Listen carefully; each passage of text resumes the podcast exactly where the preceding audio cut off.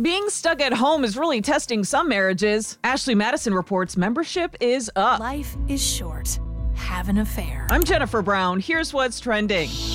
Compared to last year, Ashley Madison says they've seen growth with more people wanting to engage in cyber relationships. They say 17,000 new members a day have been added through the pandemic. Members tell them they're in need of a release valve from the tension that's building up at home.